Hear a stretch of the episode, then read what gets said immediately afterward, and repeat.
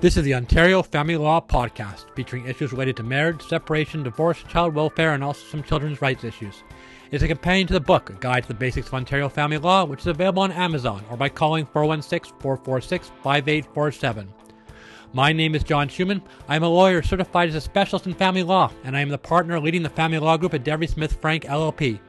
I have also been an Ontario paramedic for 23 years, which is how this special episode came to be. In this 25th edition of the podcast, we will discuss how family law works for emergency responders. Police officers, paramedics, and firefighters and other emergency first responders help people every day. They go into difficult situations when so called normal people are running away. They work in difficult situations, at difficult hours, and their work often has lasting impacts on them.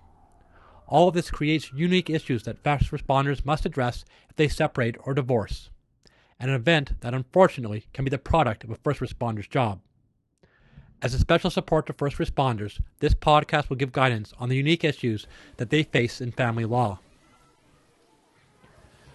The first area of concern for many first responders going through a family law situation is parenting, custody, and access of the kids. First responders have a unique lifestyle, and that can cause them to be worried about whether being a first responder means no longer being a parent after separation or divorce. There are two areas of concern the shift schedule, and the mental health component. First responders provide assistance around the clock, 24 7, 365 days a year. For many emergency personnel, this means shifts that are often long and rotate through days and nights according to what can be a very complicated pattern. Do working days, evenings, nights, and weekends mean that you cannot be a parent after separation? The courts have seen that many different careers have working hours that are a long way from 9 to 5. While rotating shifts may mean that the first responder parent is not always available after school, it also means that parent is often available to take children to doctor's appointments and dentist appointments, to be available for school meetings, or to care for a child during the day. Longer shifts mean that working fewer days each week and so being around more. What the courts care about is not shift rotation, but whether the first responder is an involved, caring parent with a close relationship with the kids. If that was the case, then it is likely that the family found a way to work around the schedule during the marriage or the relationship. So there is no reason why the schedule should be a problem after the relationship. Family courts, judges, and family arbitrators look at what is in the child's best interest, and having a good relationship with both parents, run a schedule that has worked in the past, and that allow things to be as stable as possible for the children is usually in the children's best interest. Where the difficulties arise is that the courts are often under resourced for judges, and most family court judges have thousands of cases before them. That means that the judge never gets to learn the family well and has to make a decision about parenting based on a very brief meeting in which communication may be limited by the formalities of court. In that situation, it can be difficult for a family court judge to get his or her head around a rotating skiff schedule, especially a complex one.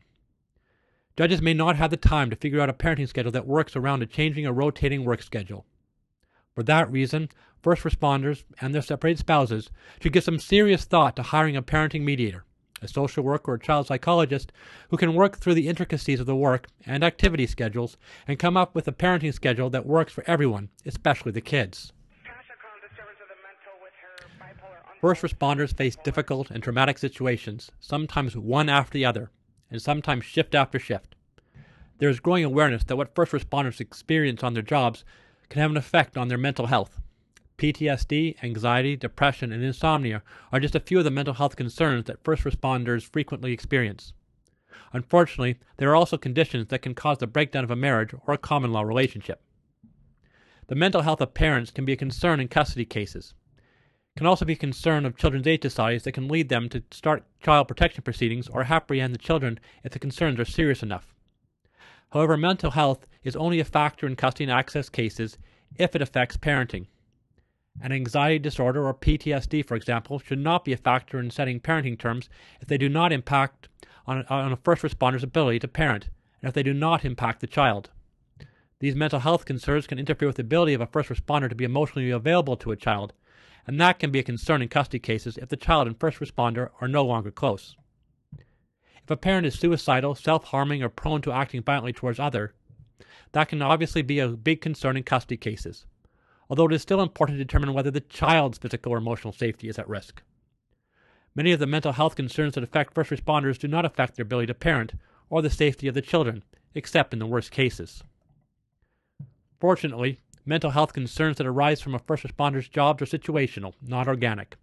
That means they are usually temporary and usually respond to treatment. Ontario's custody laws recognize that situations for parents and children change over time, and what is best for a child today may not be what is best for them tomorrow. As a first responder's health gets better, so should the parenting situation. If mental health is a concern, then it is very important that a first responder hire a family lawyer who understands these issues and can help arrange for resources and develop a plan that prevents mental health from leading a court to make orders that permanently impair the first responder's ability to parent.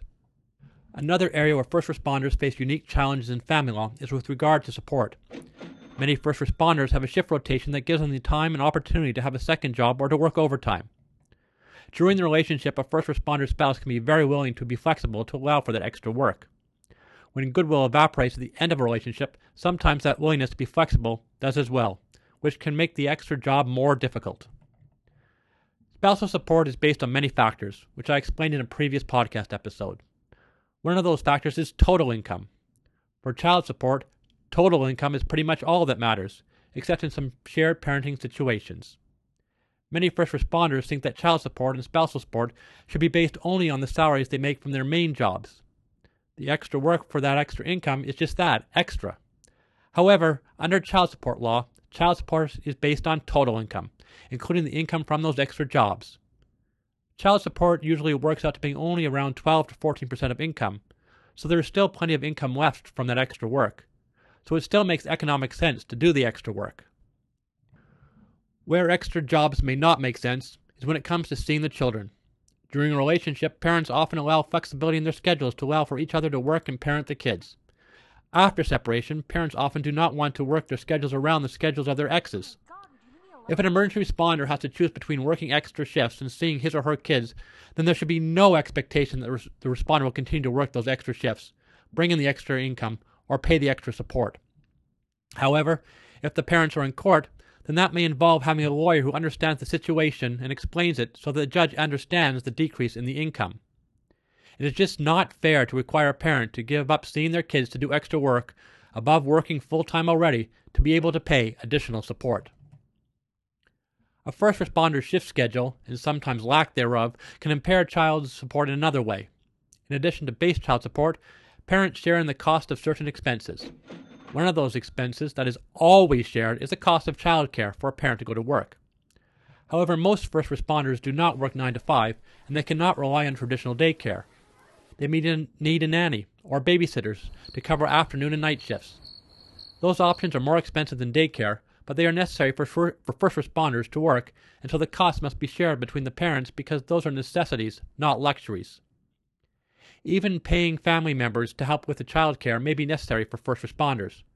But to get a separated spouse to pay his or former in laws to look after the kids, that expense must be reasonable, competitively priced, and the family members must be declaring the payments for taxes and issuing a tax receipt to the parents. Otherwise, it will just look like a scam. Another area where first responders run into special issues is in divorce with pensions. Almost all first responders work for government, and most of them work for municipal governments, so they have a defined benefit pension plan through work. Married first responders share the value in their pensions accumulated during their marriage with their married spouses on separation. Note, common law couples do not share in the value in their pensions with their common law partner if they separate.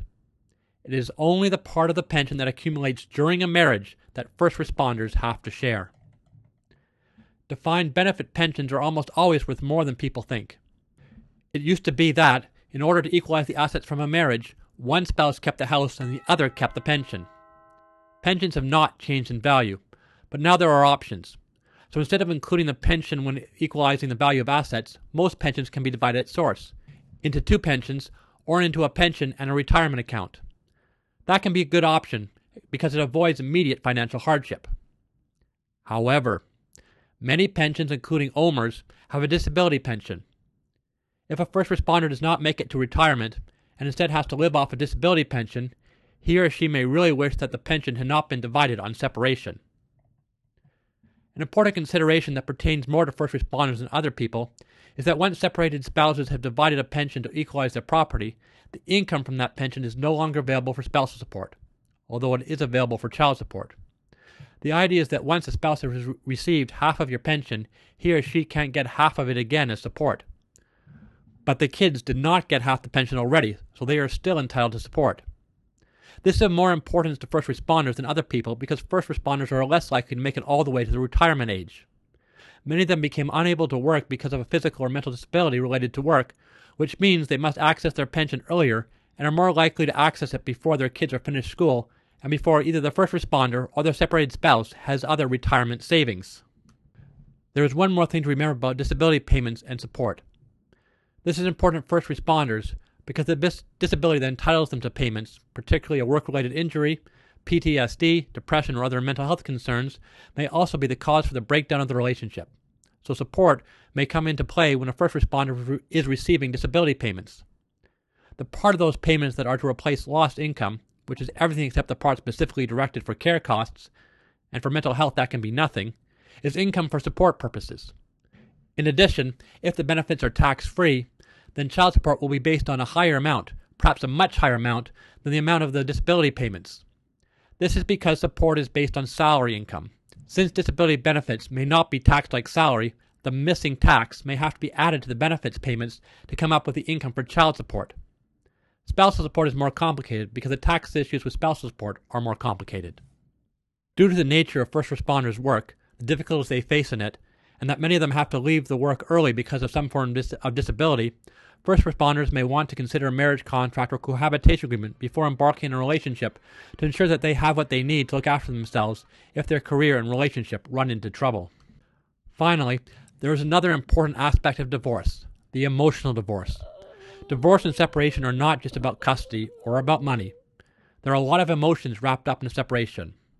That can be even more so, and even more of a problem, where the separation was precipitated by a work related mental health crisis. Having the family break apart may be the last thing the first responder needs. Lawyers are excellent with custody issues and with money issues, but they are not trained in the emotional and mental health issues. However, a good family lawyer will direct you to a good counselor, coach, psychologist, or other professional specializing in the emotional side of divorce, and perhaps mental health issues too. If you find as a first responder that you cannot get access to those services, then you may want to see what's available at www.tema.ca or www.i'vegotyourback911.com. You should have also access to your employee assistance program, although some first responders find it difficult to talk about their issues with someone who reports to their employer. Emergency first responders, police officers, firefighters, and paramedics, and others, face a number of unique challenges in family law cases, which are cases that can come about because of the unique challenges faced by emergency first responders. This co- podcast has gone over many of the common issues that they face. There can be others. It is important to speak to a good family lawyer who knows about the challenges faced by emergency first responders in every aspect of their lives. This has been a special edition of the Ontario Family Law Podcast. My name is John Schuman. I'm an Ontario paramedic and a lawyer. You can reach me at, by calling 416 446 5847 or at our website, which is www.devrylaw.ca. That's www.devrylaw.ca. Look on our website or on iTunes for many other podcasts in this series. We will talk again soon about other issues in family law and children's rights. Thanks for listening.